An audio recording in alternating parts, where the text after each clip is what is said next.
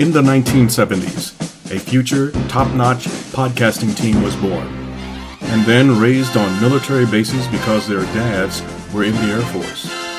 These Gen Xers eventually grew up and were unleashed upon the world. Today, looking forward to retirement, they survive by dishing out their opinions. If you have questions that need answers and an open mind, if you can spare 60 minutes a week, and if you have internet access, maybe you can listen to Kenyetta and Jack save the world.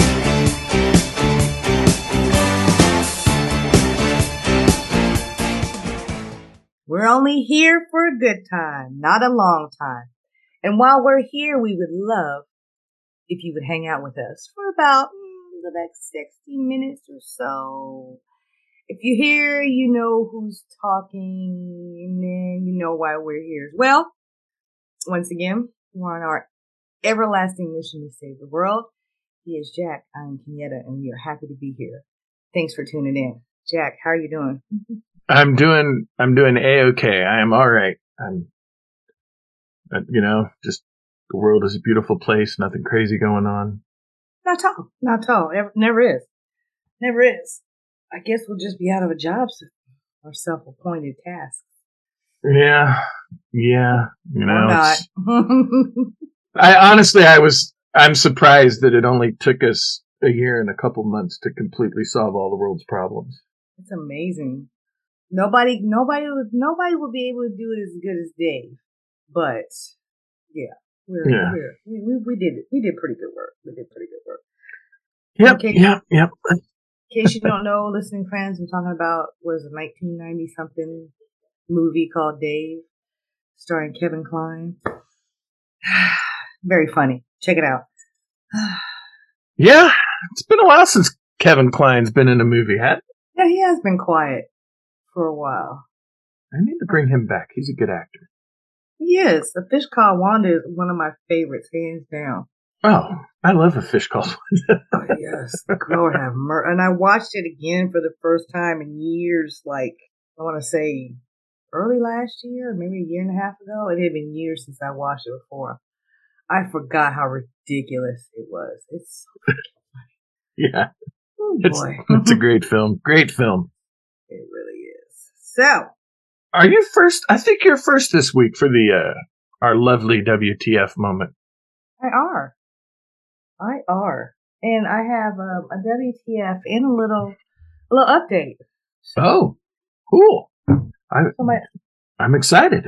My WTF though comes first. Why? Because I'm outraged. Can't you tell? Yes. Lawyer, comedian, actor, game show host Ben Stein reminded everybody that he's still here. Uh huh. When a few days ago he did a little video as a promo for let's see some kind of talk show he has, and he says, "quote I'm about to do something which I sometimes do, which is to make breakfast for dinner. Breakfast for dinner is a great thing." He continues, Aunt Jemima, yummy pancake syrup. Now, this used to show a large African American woman chef, but because of the inherent racism of America's corporate culture, they decided to make it a white person. And then he looks at the bottle and says, or maybe no person at all. Mm. But I preferred it when it was a black person showing their incredible skill at making pancakes. Rightfully so.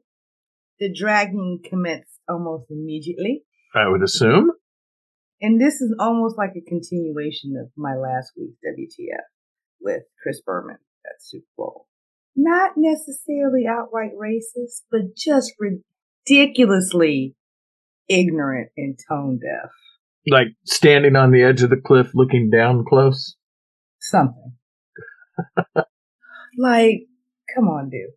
I heard this story, you know, said a few days ago, and while I was pulling up an article to discuss today, I pulled up some other things, and apparently he's deeply conservative, which I never paid attention to, because I just thought he was a funny guy.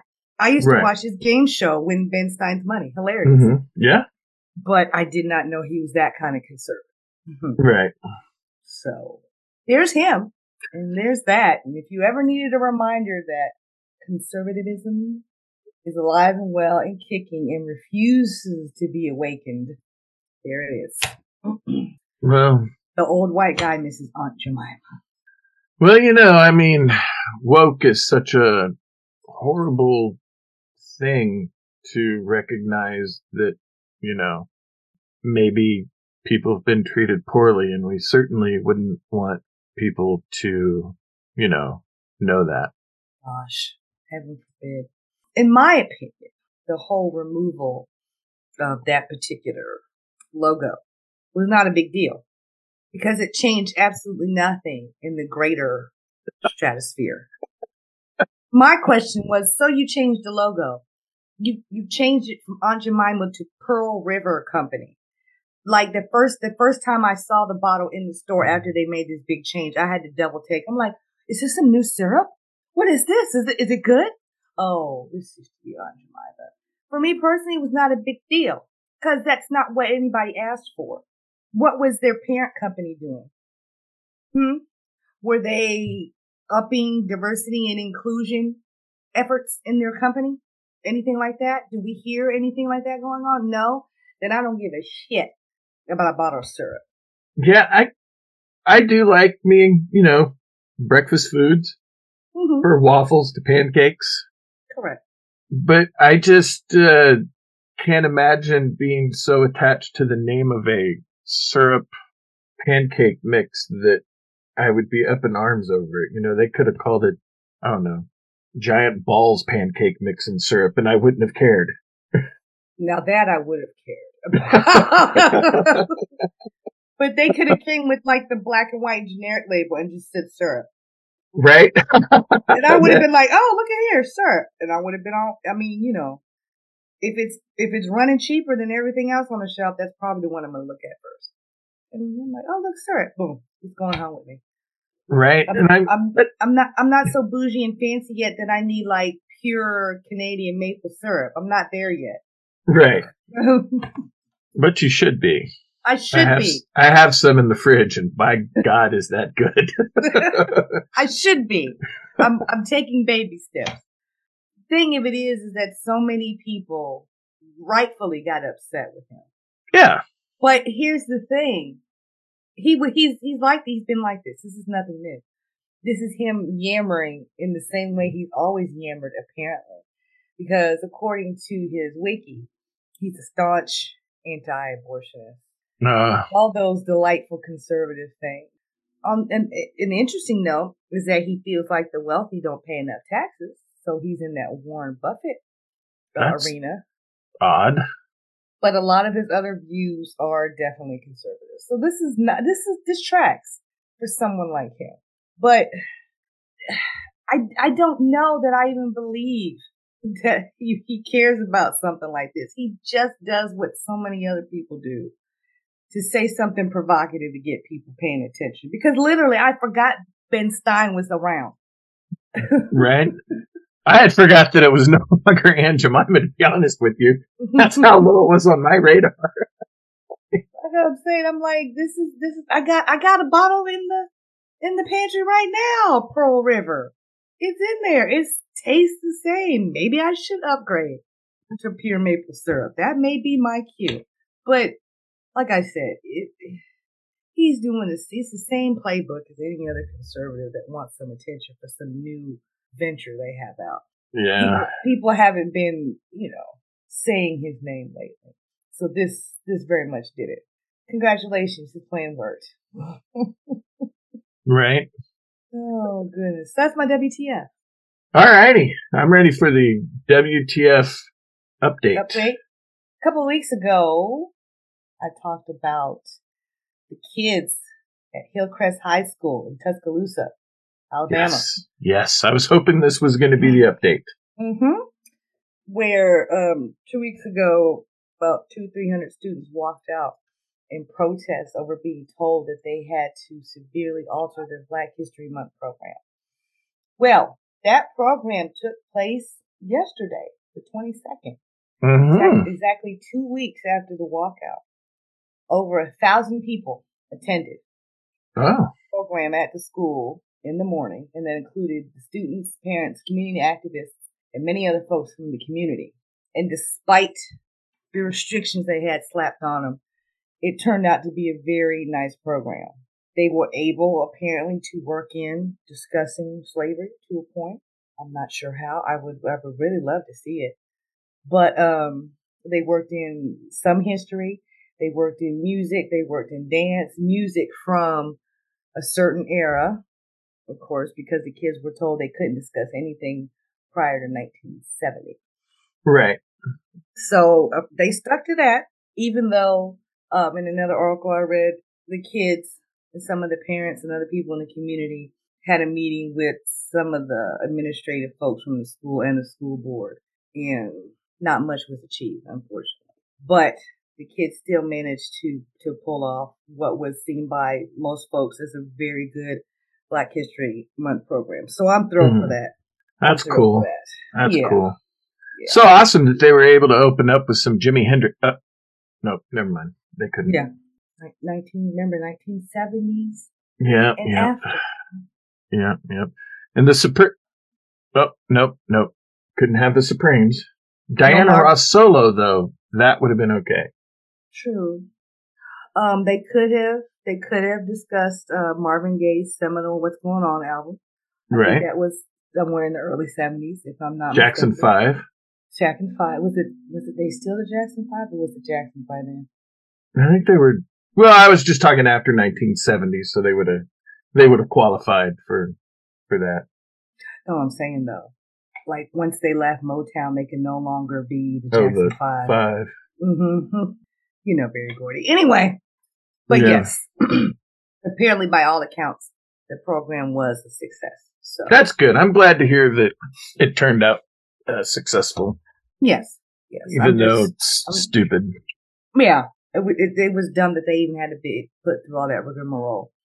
Right. Because, some, because somebody was uncomfortable. Yeah, see, my line would have been like, you know, maybe no two live crew, no Luke Skywalker, the rapper, not the Jedi. Sure. Um, to me, that would have been a line that would have probably have been appropriate. You know, no nine inch nails closer. Nothing vulgar. Right. Keep it family friendly. That may have been the only thing. And I'm sure the kids probably already knew that anyway. Right. But that but, means like Louis Armstrong. Yeah. I mean, they could, they could have, they could have touched on every single genre of music and incorporated in that. But no, somebody was uncomfortable. Otis Redding, Sitting on the Dock of the Bay, is one of the most perfect songs there is. Agreed. And Agreed. not the, uh, oh dang it, the dude that remade it the Michael Bolton. I mean, he I, he I. I mean, should I have to change my name? I'm not the one that sucks. Sorry. Oh my god. an office reference. but yeah, that whole thing is just just stupid. Yeah, it really, it really was. But for what it's worth, I'm glad there was, for all intents and purposes, a happy ending to this. And I hope, I honestly hope that the administration and the school board stop mucking around and actually listen to these kids and other kids who have concerns like this, and not just because it's Black History Month. I mean, it kind of goes without saying, and I'd, I'd be here all day if I if I go on. But right, right. you know, a, a, this is so stupid.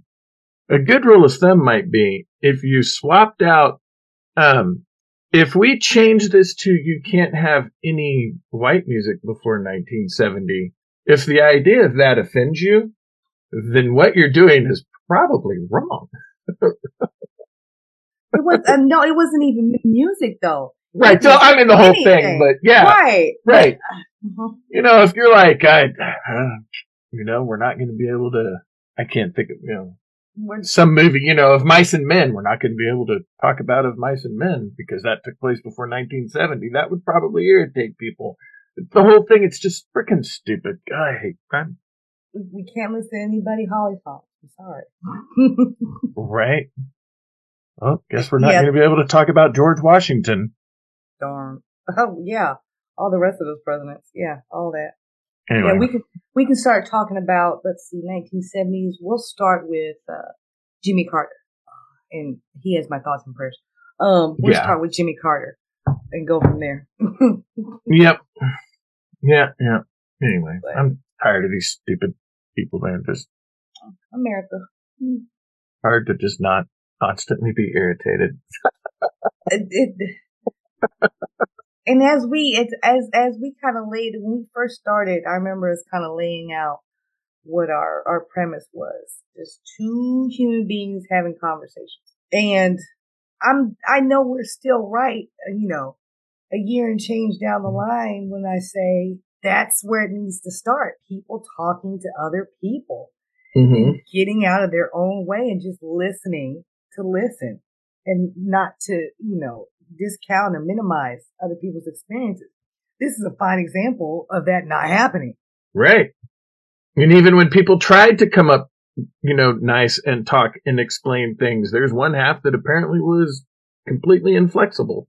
hmm And, and took it personal because to them, any history involving black Americans before 1970 was going to make white people uncomfortable.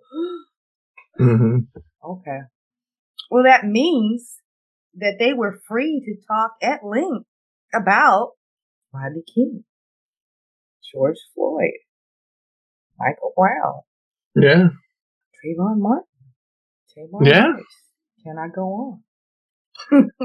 You know what I would imagine might make a person uncomfortable? Perhaps you work in a town and say for just just say for example when it got dark you could no longer be in that town because very bad things would could happen to you like get arrested shit beat out of you hung I imagine that probably made you feel pretty uncomfortable but you still had to go there because you needed to get a paycheck mm-hmm. that that was probably mildly uncomfortable for a person. But I could be wrong. You know, Food I- thought. I doubt it that I'm wrong. I may be wrong, but I don't think so. You uh. know, there there are always exceptions to a rule.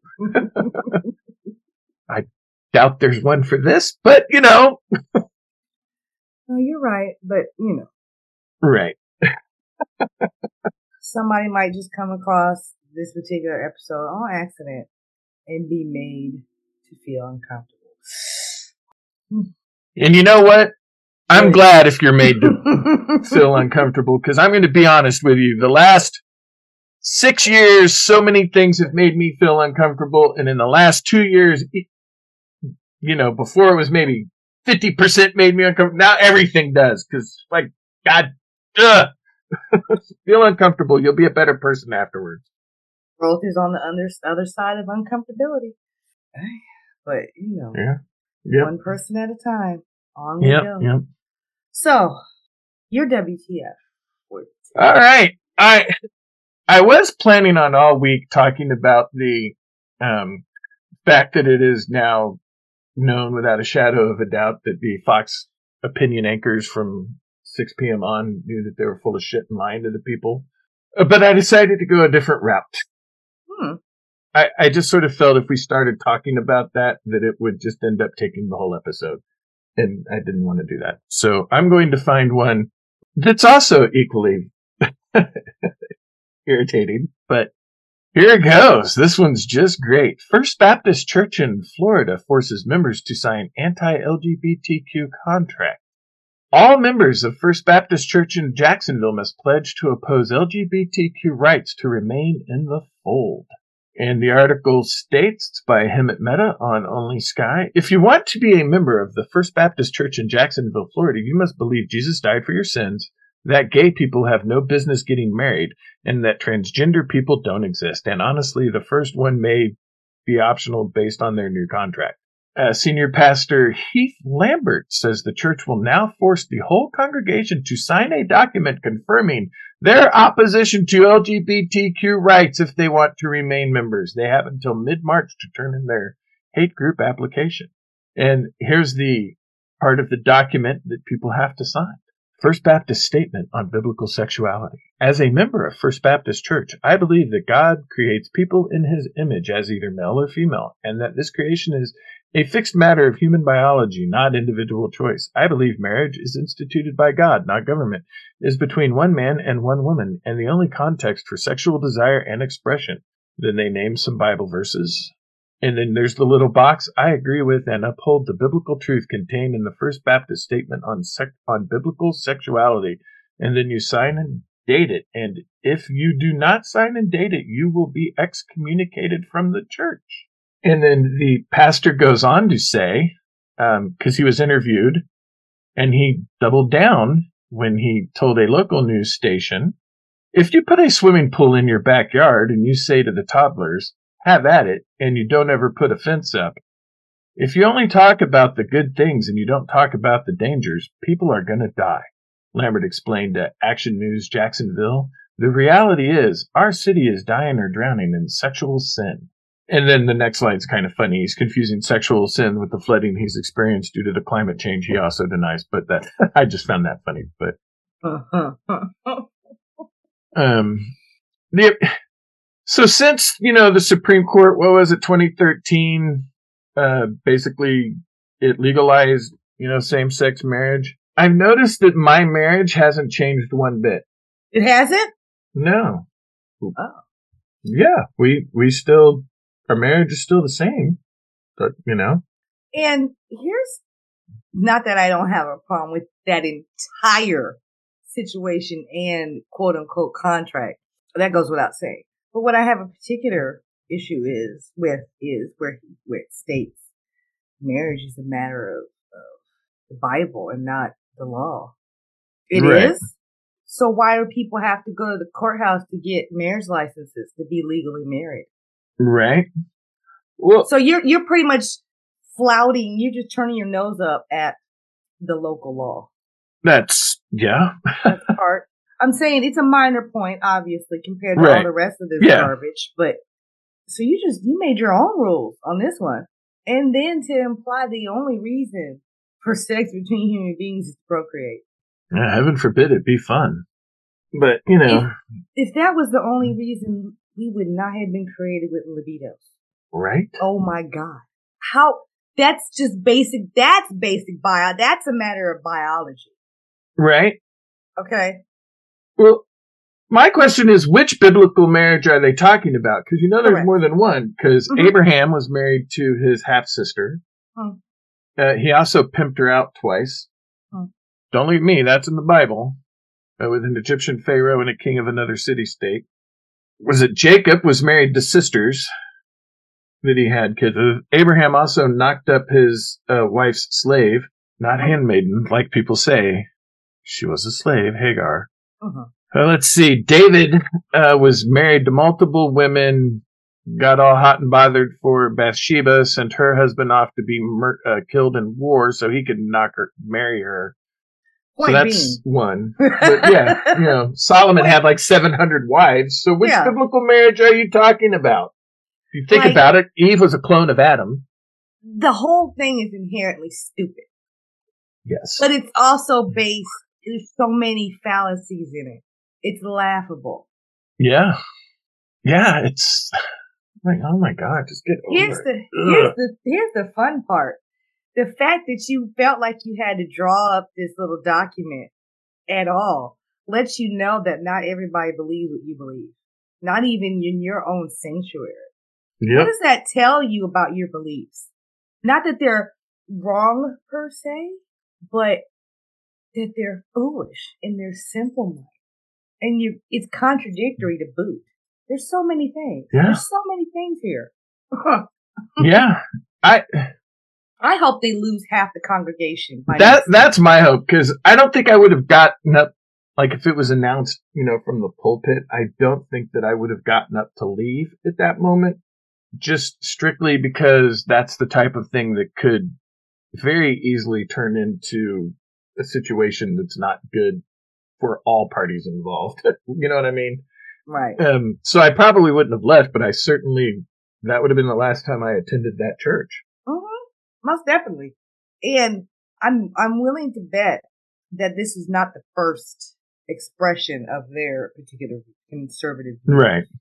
So the fact that they're, you know, this should not be a shock to people that go regularly.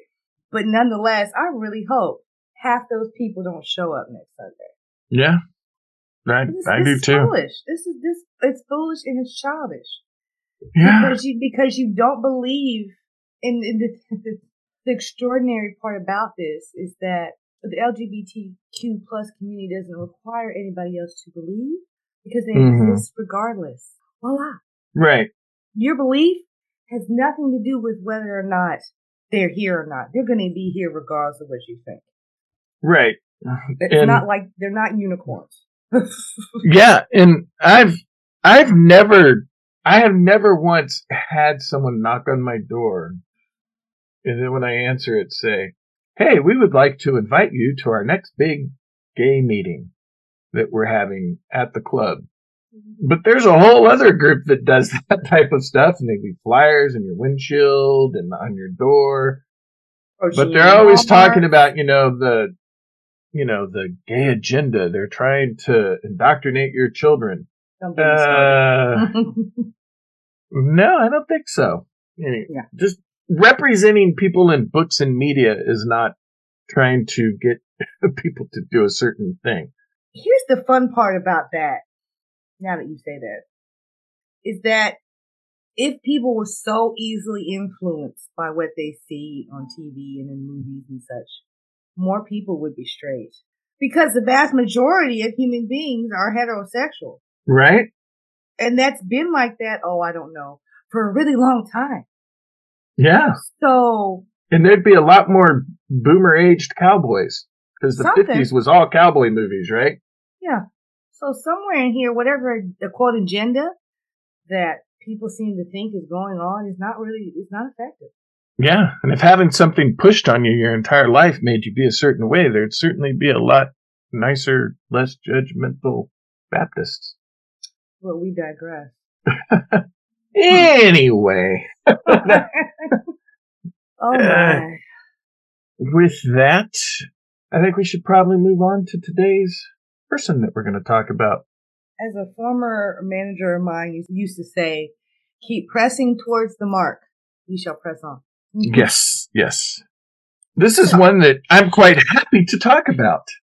Oh yes. Um, it's it's quite interesting, and it may piss some people off.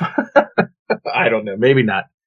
Today we are going to talk about Nathan Nearest Green. He was born in 1820 and nobody knows when he passed away. He was an American head distiller, more, now more commonly known as a master distiller. And this is what's really, really cool about this person is he was the master distiller when Jack Daniels started his Tennessee Whiskey Company. When you're drinking Jack Daniels, that formula, that flavor, this is the man that is responsible for that. They've been making it that way forever. He taught uh, Jack Daniel how to do this stuff, and he's who Jack Daniel brought in. The interesting thing, though, about Nearest Green is that he was born into slavery and he was emanci- emancipated after the American Civil War. And that is when Jack Daniel hired him to do this. And so sometime, once again, dates, no one knows. There was no Facebook to write this stuff down, but sometime in the 1850s when Jack Daniel was a boy, he went to work for a man named Dan Call, who was a preacher, a grocer, and a distiller. And according to company lore, the preacher was a busy man. Well, you would think he had three jobs. And when he saw promise in young Jack, he taught him how to run his whiskey still. But you're not going to believe this, Kenyetta. I can see that you're sitting down, which is good because this is going to shock you. It turns out there was more to the story than this.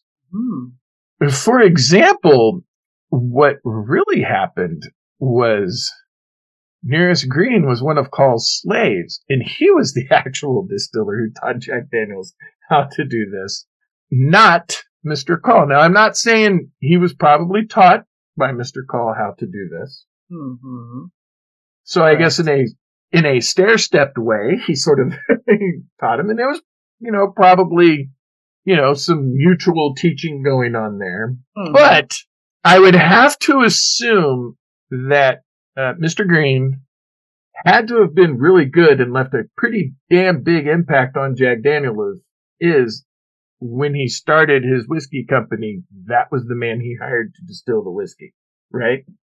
Mm-hmm. He he didn't hire Mr. Cole. He hired Nearest Green. Mm-hmm. So you would have to assume that that's probably the true story, not the other one that was put out there. Um, you know, I I can't imagine that they would lie about that. No, not at all. Mm. Yeah. Mm. Ah, okay. It says that I don't even like reading this. God dang, this sucks. Hmm. Documentation shows that Green was owned by a firm known as Landis and Green, who likely hired him out to Call for a fee. Green was one of the few enslaved people who stayed on to work with Call after the Emancipation Proclamation. When introducing Green to an eight-year-old Jack Daniel, Call's quoted as saying, "Uncle Nearest is the best whiskey maker that I know of."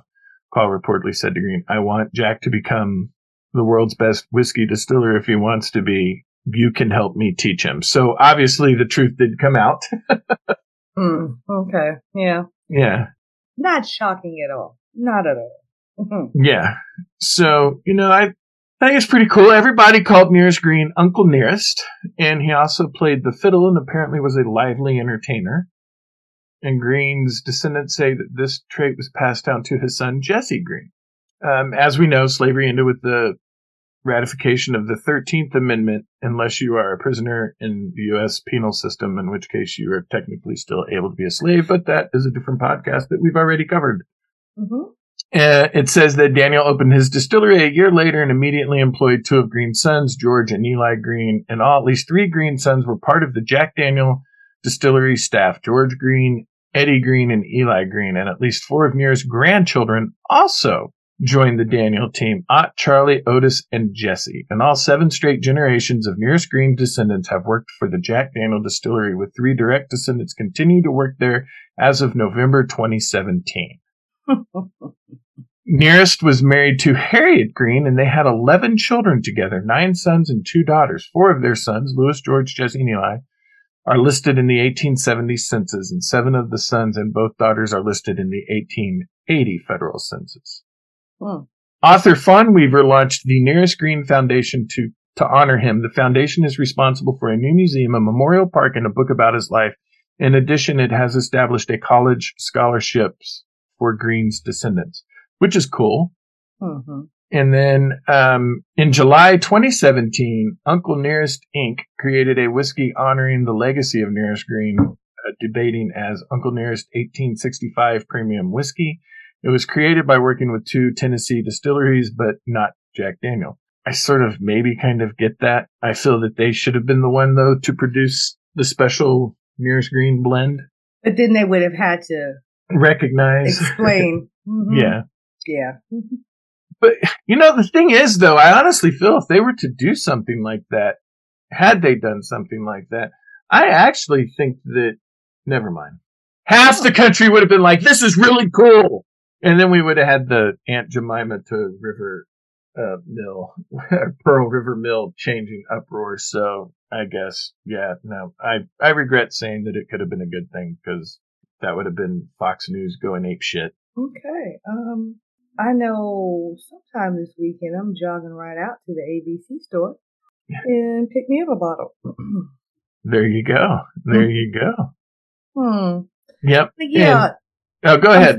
Oh, go ahead. Oh no, go ahead. Say what you were going to say. There's just a little bit more um, about his uh, life that I was going to read, but say what you were going to say, and then I can get back into that part. It would have been an honorable thing had Jack Daniels said, Hey, this is where our founder learned to make this incredible whiskey. This man right here. And in honor of him, we're going to issue this special blended or however, you know, however you explain the good whiskey. Mm-hmm. We're going to offer this special batch or whatever. And don't even make it a limited thing. It's like, this is new. This is ongoing. This is now part of our selection. Do that. Yeah. Introduce it and then tell the story. I, I mean, and the internet is our friend because anybody who wants to know this Hmm. can. But how Yep. many people would have thought to even look? How many people Yeah. stop and think, you know, oh, Jack Daniels is great. I wonder what's their history. Maybe, maybe there's some people that are interested in something like that and gone and dug this up. But obviously it's not a big enough piece of the history to have made it, you know, out there, out there. It's not advertised. Right. you know, there's nothing on Jack Daniels label that talks about, hey, Jack Daniels learned this from Uncle Nearest. Yeah. Nothing like that. You have to kind of dig around for it. So Yeah. it's like, why, where's the, where's the problem in saying this is where this came from? Let's honor this man. Yeah. Yeah. I'm at a loss. I'm at a loss. it here's the thing that I find particularly interesting is it is believed that Nearest Green is the person that introduced charcoal filtering in the process when they're making whiskey. hmm Um, it's called the Lincoln County process because, of course, it is. Um, but there isn't. but there's no like actual proof that he's the one that started this. Mm. and apparently other distillers in that area had also started doing it around the same time. But here's the here's the part where I'm getting at. It is believed by many whiskey and food historians to have been brought in by slaves who were already using charcoal to filter their water and purify their foods in West Africa.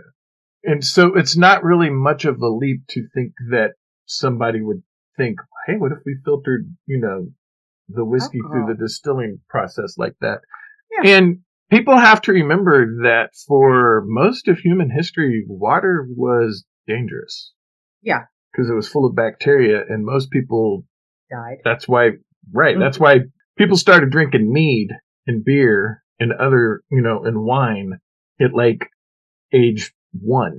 You know, you, because water wasn't necessarily the safe thing to drink, whereas Mhm. alcohol fixed all of that issue. So, Yes.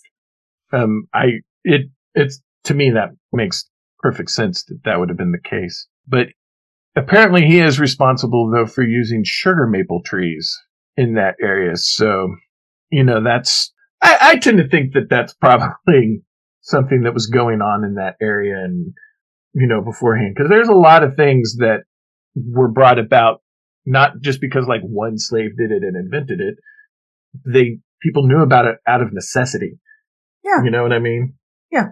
like slow cooking brisket Correct. because Yeah. that's the that's the part of the cow they gave you and on 30 different plantations when you get stuck with this tough coat of meat eventually people are just going to happenstance on the same thing right Mhm. We're gonna, we gotta learn how to cook it so it's palatable.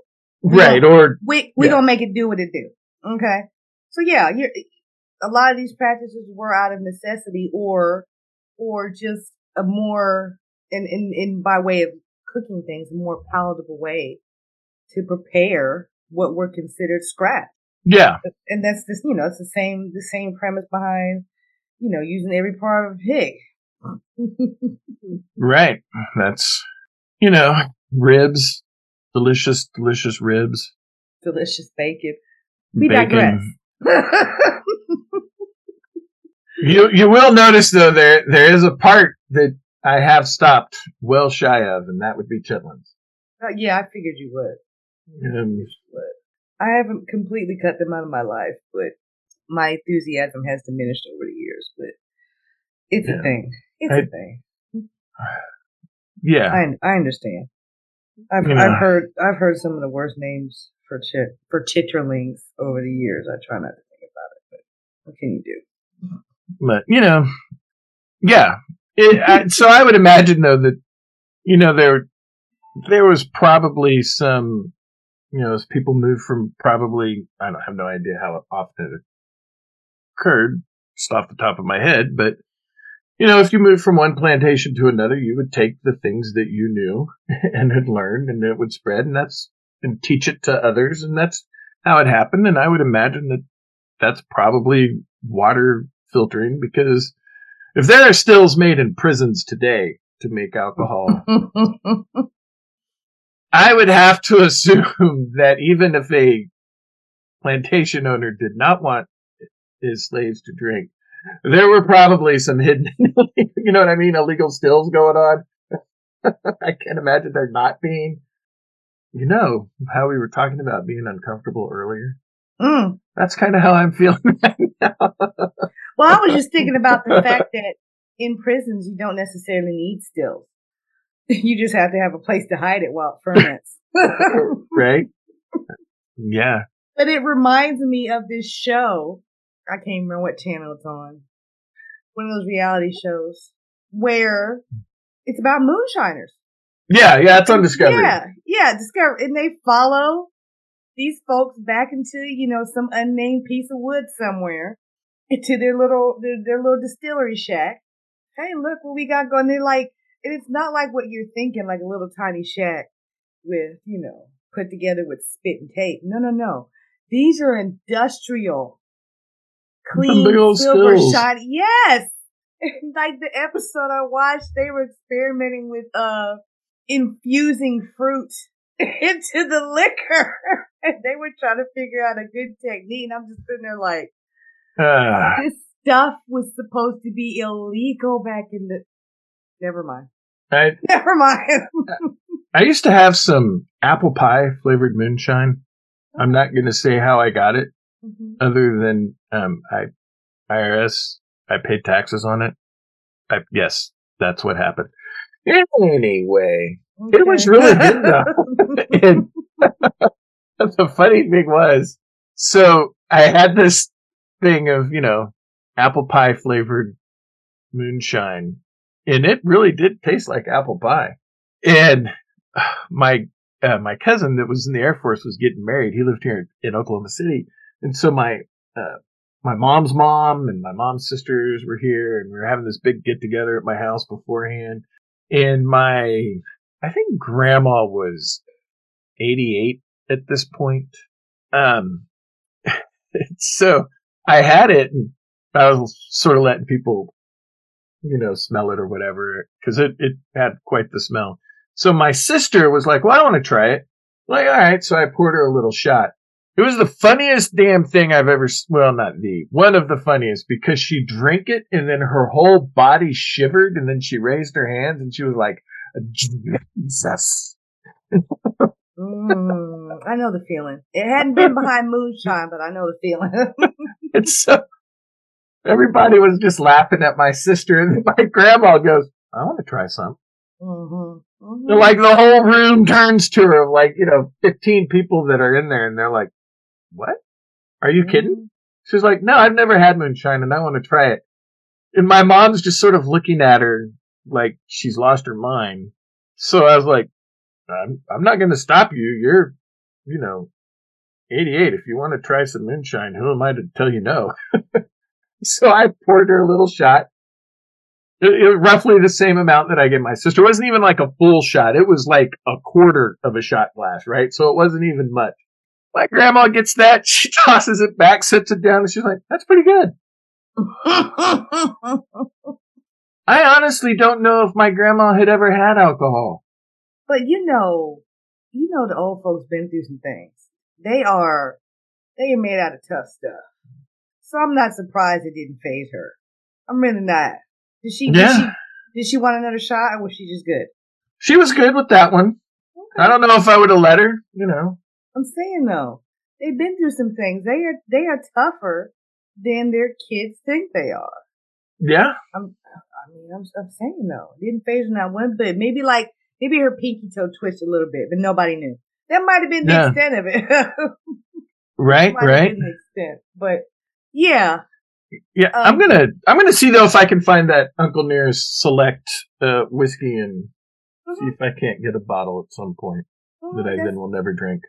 Yeah, I mean I'm gonna I'm gonna crack it open and I'll make me a whiskey sour and then I'm gonna for as much as I know about judging alcohols, I'll you know I'll give it a score. I'll I'll report back. But I think this is worth looking into very much so because I just I'd appreciate an update. Yes, I will. I will definitely give you one. I'm hoping. I hoping. I'm hoping they have it here. So yeah, that's that would be good. You know what? I I am so dumb because I have this magic thing in front of me called the internet mm-hmm. and a laptop, and mm-hmm. I can. There's this amazing thing called uh, copy and paste mm-hmm. that I only just now remembered that is mm-hmm. right here in front of me. So I'm going to go to this magic thing called Google. Mm-hmm. If, you know, the laptop will decide to load Google. Uh, let's see. All right, it is still being sold. Uh, it looks like it ranges anywhere from 47 to about 65 bucks. Uh, now let me click on this to see the exact size of the bottle. Uh, if you go to a website called Whiskey and Whiskey. Oh, do they sell whiskey? Yes. Isn't that strange? Isn't it? I would never. Yeah. Uh, it looks like they have some really good. Um, I don't know. I don't know what word you use to describe. All bottles are 750 milliliters. Hmm, okay. And of all of the reviews I am seeing on it, it looks like it's good stuff. Well, why wouldn't it be? This must be good because there is nothing below a um, five star. Holy shit. Mm-hmm. There is literally, it is 100% on Whiskey and Whiskey five star reviewed. 100%. And it has 100 reviews. So it's not like there are 10 reviews that was, a, you know, five stars. Every single one has given it uh, five stars. Yeah, I'm reading some of these reviews. I mean, these are people who know their liquor. They're like nice sweetness with a maple taste, with hints of other spices and cinnamon. Very smooth, nice color. I prefer neat. I did not experience burn. Simply yeah. pour a glass and leisurely sip. Advertising and marketing is solid. Uncle Nearest 1884 exceeded my expectations. Highly recommend. So listening friends, if you are somewhere that, you know, you can verify you've got a liquor store nearby that sells it, let's, let's all go get a bottle. Let's go. Let's go. Right. Let's do a live stream where we get hammered drinking Uncle Nearest whiskey. I don't know, hammer, maybe a little, t- maybe a little tip. Maybe. All right. Oh, yeah. I guess we could get tipsy. Just a smidge. But and yeah. now I'm going to go to their website. Oh yeah, and I want to. Um, Which is unclenearest.com. In mm-hmm. case anybody listening would like to go to their website. Mm-hmm. And it looks like there's a short video explaining the backstory narrated by the fantastic actor Jeffrey Wright. If you've never heard of this man, shame on you. Mm-hmm. Yeah, he is a good actor. You are not you are not joking about that. He is versatile and he has a very distinctive voice. So I'm definitely going to take some time to watch that video. And I enjoyed hearing this. I enjoyed hearing about this backstory. I would have never thought. Yeah. It's, it's not surprising how many things people use on a regular basis that somehow, somewhere, had its inception with a black person. Not surprising. Yeah, and it has won over 550 awards since 2017. Nice. That's pretty. That's pretty fucking incredible. It that's is. a. That is a. First of all, I did not know there were that many liquor awards. Yeah. So there is that, but that is a lot, and it has 65 best in class honors. Mm-hmm. It's won World's Best by World Whiskies Awards, two Chairman's Trophies from Ultimate Spirits Challenge, Spirit Brand of the Year from Wine Enthusiast, Top 5 Whiskeys in the World by Cigar and Spirits Magazine, and multiple platinums and double golds by SIP Awards. I don't, all caps, I'm not sure what that is. And four double golds at the SF World Spirits Competition, as well as Best American Whiskey and Whiskey of the Year.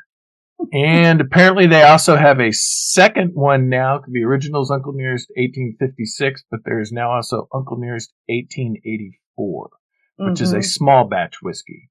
Yeah, that's the one I saw. And yeah. yes, they do sell it here. So guess what I'm doing tomorrow immediately after I get off the clock. Hello. Get off the clock. Yep. Yeah. and, the oh, go ahead. I was going to the 1856 100 proof, the 1884 93 proof. All right. Ooh, nice.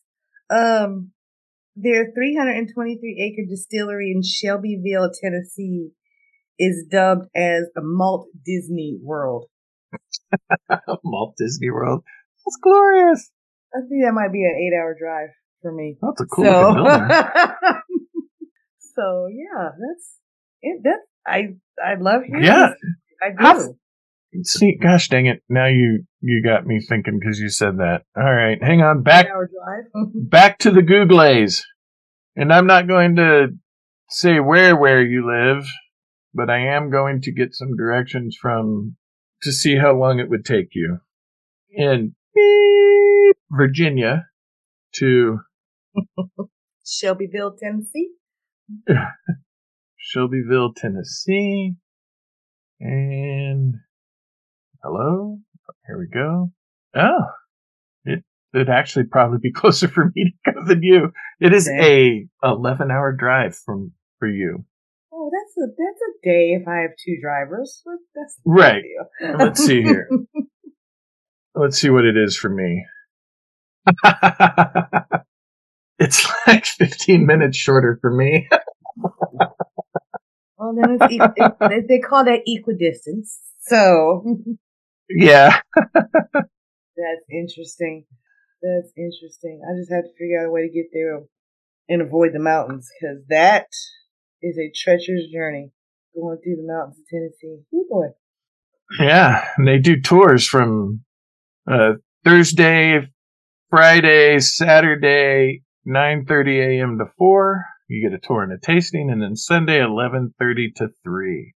But you have to book, book, book your tour now. That's a new word if you combine book and tour. Brooke, Bork. Um, Bork. anyway, the, yeah, this is just really cool. And it's one of those that he's getting the recognition now. That's the cool Yeah. part. Let me, let me phrase it that way. That's the cool part. But I just, you know, as is often the case in American history, it's just been whitewashed.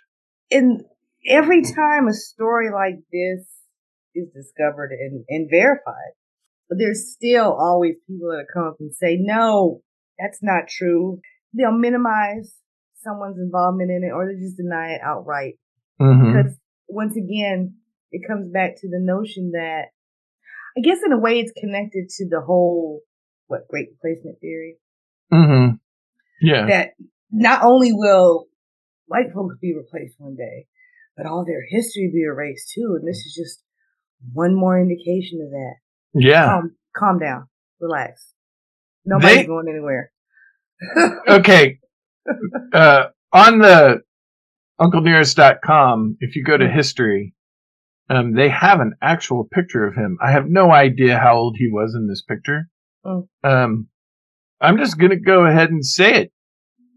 Dude were alive today, he'd probably be pretty popular with the ladies. He was not an unattractive fella. I believe it. I do believe it. I don't know if you're uh, pulling it up on your phone, but I I think he would have been uh, rather popular with the ladies. I just, I just did see that. I did see that. Yes, he's, he's easy on the eyes. Yeah, yeah. Mm-hmm, Yep. mm-hmm. See, we're equal opportunity here of talking about people that are attractive. We've talked about attractive ladies and attractive dudes, and now we're talking about attractive men that are vastly important to the history of whiskey. I mean, these things are not mutually exclusive. Right? So, you know, this is not a bad thing. But, um, yeah. I mean, you, there's nothing you can do about the fact that it took this long for them to be able to establish this distillery and get the story out there. But just like you said, it is good that they are being honored and recognized now. Yeah. And honestly, for me, the best part is oftentimes where they try to take a, a similar situation, right? And they're trying to give somebody the recognition and they'll have a product or something that's named after them. Frequently, the product, let's be honest, sometimes it's kind of shitty because they're just trying to capitalize on the name.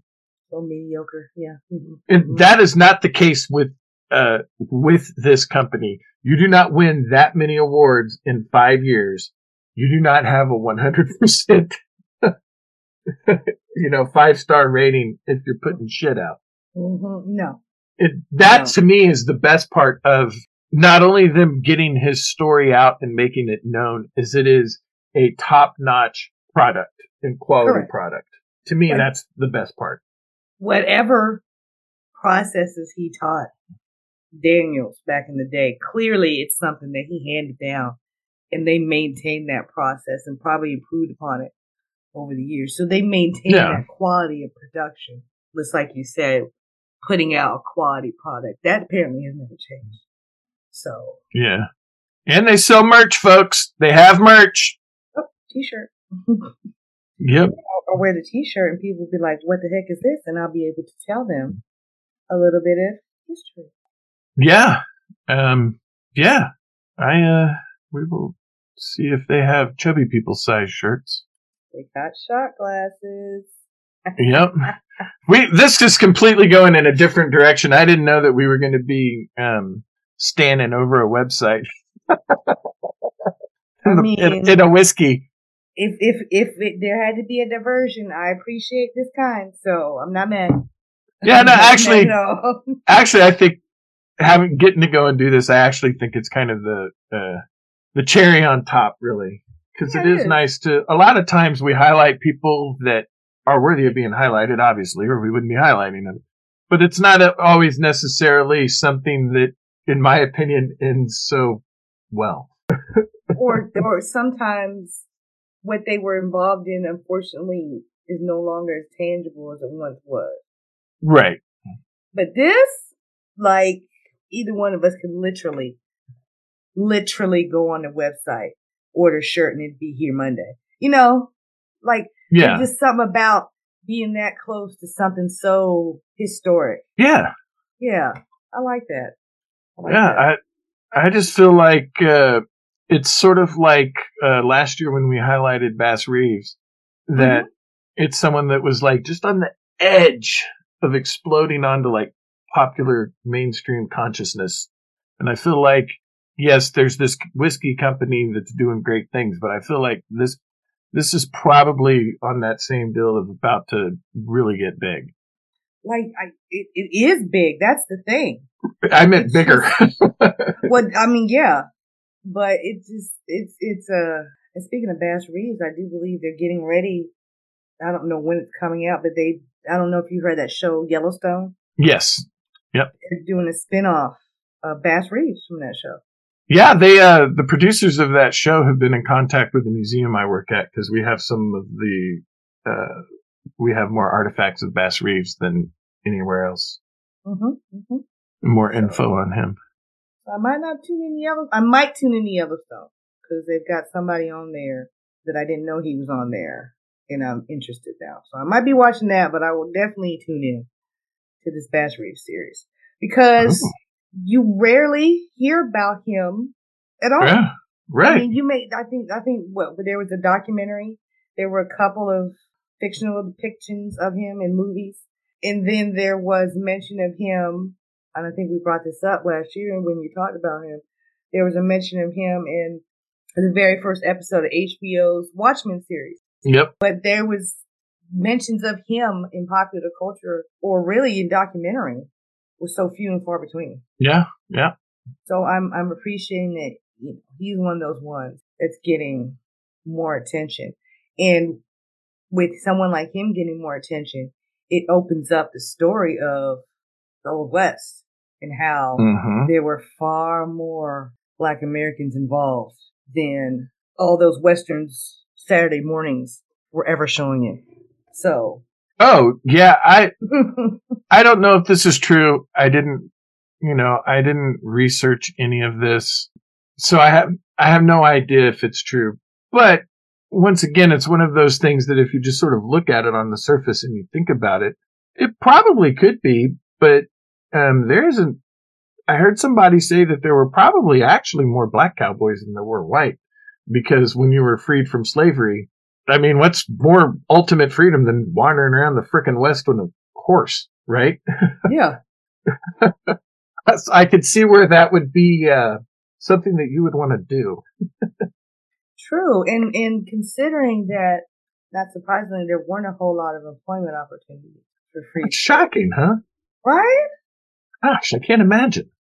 a lot of the a lot of them ended up staying on at the places that they were formerly slaves at. A lot of them uh, ended up sharecropping, things of that nature. Mm-hmm. Yep. So something like, you know, if you had enough money to get yourself a horse, a good saddle, and a good hat, Yeah, you can make something of going from town to town to town, you know, doing something for this person or doing something for that person, or like Bass Reeves, possibly getting involved in law enforcement. Yep. I can I can see that. Especially again, it was just a matter of this is what what's available.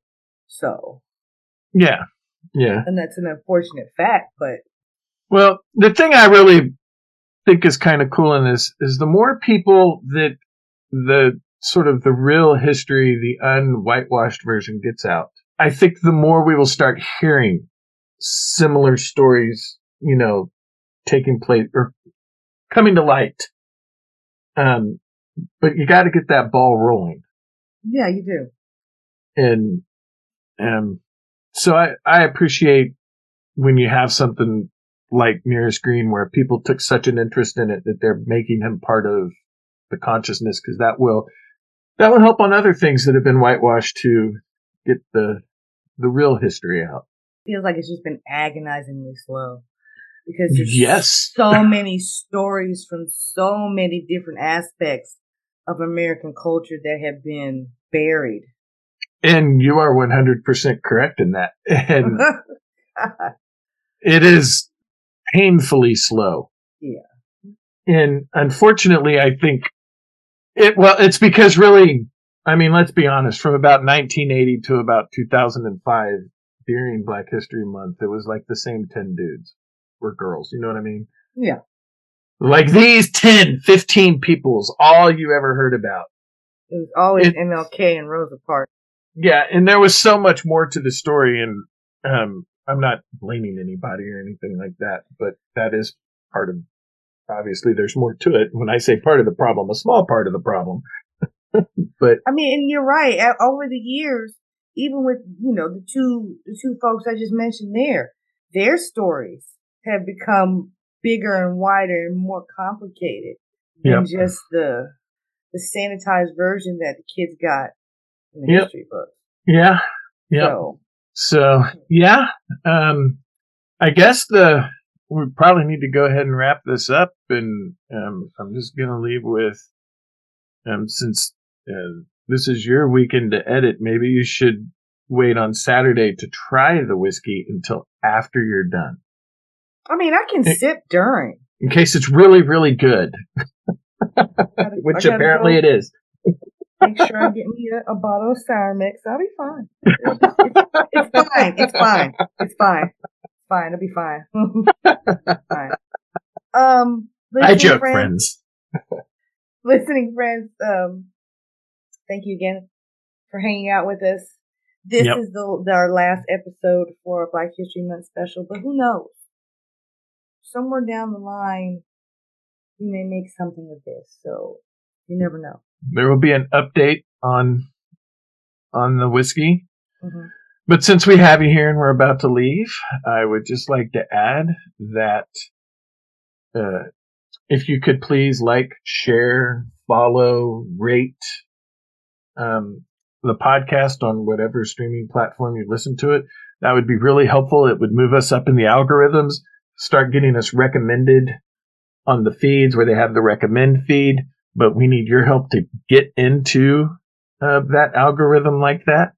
And then also, if you feel so inclined, you can go to www.buymeacoffee.com backslash hyperfocus pods. And you can make a one-time donation or you could provide monthly support. Um, we're not, we're not forcing you to do that, but it would be lovely if you did because we do have some expenses We do. that are We do. involved with this little endeavor. We like the kind that jingles, but we prefer the kind that folds. Either way, friends, the fact that you're here listening to us is reward enough. We hope you Yes. continue to do so. Spread the word. Tell your friends, your family, coworkers, your pets, any stray cows that you happen upon as you drive down the roads. Whoever, spread the word. We're here, we're good, and we're out to save the world. Until next time. Bye! As always, thank you for listening to our podcast. If you're enjoying the show, hit that like button and subscribe on your preferred podcast platform. Let us hear your feedback. You can find us on our website, podpage.com slash Kenyetta-Jack-Save-the-World, on Instagram at K-A-Y-A-N-D-J-A-Y-S-T-W, on Facebook, or you can email us at k.j.savetheworld at gmail.com. You can also find further information about our chosen charities Service Dog Project at servicedogproject.org and Black Women's Health Initiative at bwhi.org. And because we always want you to be good to yourselves and others, if you or anyone you know needs help or support, please check out the resources provided by the American Psychological Association at apa.org slash topics slash crisis dash hotline. Kenyetta and Jack Save the World production of Hyper Focus Podcasts.